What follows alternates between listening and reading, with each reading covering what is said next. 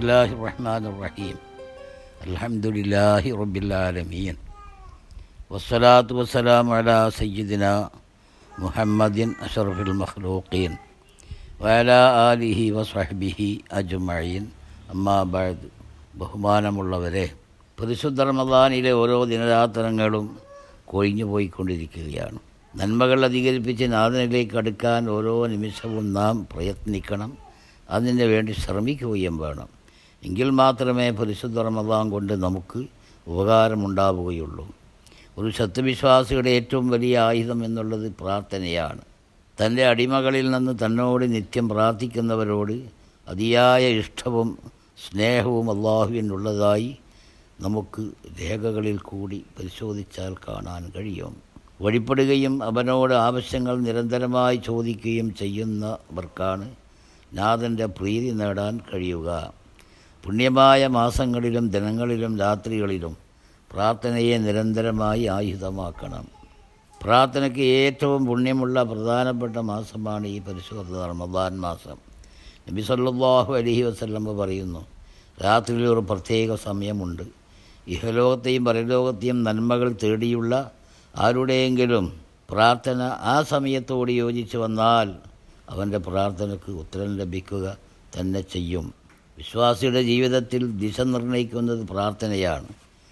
സർവലോകരക്ഷിതാവായ അള്ളാഹുവിന് മുമ്പിൽ അടിമ തേടുമ്പോൾ ഉടമയായ അള്ളാഹു അത് കേൾക്കാൻ കാത്തിരിക്കുകയാണ്.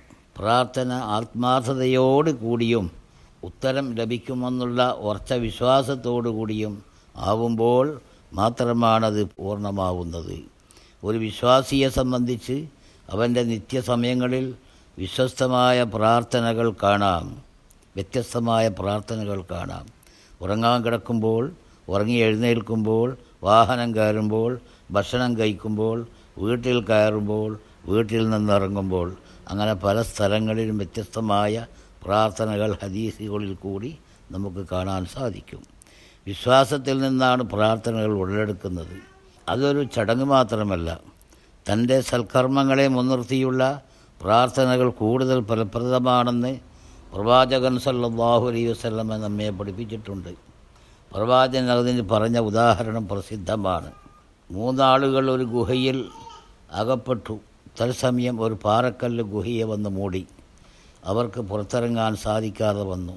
അങ്ങനെ അതിൽ നിന്ന് രക്ഷ നേടാനായി അവർ ചെയ്ത നന്മകളെ മുൻനിർത്തി അവർ ഓരോരുത്തരും പ്രാർത്ഥിക്കുകയും അവർ രക്ഷപ്പെടുകയും ചെയ്തു. പ്രാർത്ഥന കൊണ്ട് പരസ്പരം വസീയത്ത് ചെയ്യാനും പ്രവാചകൻ നമ്മെ പഠിപ്പിക്കുന്നുണ്ട്. കാരണം സജ്ജനങ്ങളുടെ പ്രാർത്ഥനയ്ക്ക് പ്രത്യേക ഗുണം ചെയ്യും. വിദൂര ദിക്കുകളിൽ നിന്ന് വരുന്ന സ്വഹാബാക്കൾ പ്രവാചകനോട് ദ്വാവസീയത്ത് ചെയ്യുകയും ഹതിയ നൽകുകയും ചെയ്യാറുണ്ടായിരുന്നു. കുട്ടികളെ പ്രവാചകൻ അടുത്തേക്ക് കൊണ്ടുപോയി അവർക്ക് വേണ്ടി നബിയെ കൊണ്ട് പ്രാർത്ഥിക്കുവാൻ സ്വഹാബാക്കൾ മുന്നോട്ട് വന്നിട്ടുണ്ട്. മൂന്ന് പേരുടെ പ്രാർത്ഥനയ്ക്ക് ഉത്തരം കിട്ടുമെന്ന കാര്യത്തിൽ സംശയം വേണ്ടെന്ന് പ്രവാചകൻ പഠിപ്പിച്ചിട്ടുണ്ട്. മാതാപിതാക്കൾ യാത്രക്കാർ ആക്രമിക്കപ്പെട്ടവൻ എന്നിവരുടെ പ്രാർത്ഥനകളാണവ. ഇസ്ലാമിലെ എല്ലാ ആരാധനകളുടെയും മജ്ജ പ്രാർത്ഥനയാണെന്ന് പഠി നമ്മെ പഠിപ്പിക്കുന്നു. ഒരുപാട് പ്രയാസങ്ങളും പ്രശ്നങ്ങളും നിറഞ്ഞ ആധുനിക സമൂഹത്തിൽ നിന്ന് പ്രാർത്ഥന അകന്നു പോകുന്നതായി ചെറുതാ ചെറുതായെങ്കിലും നമുക്ക് കാണാൻ സാധിക്കും.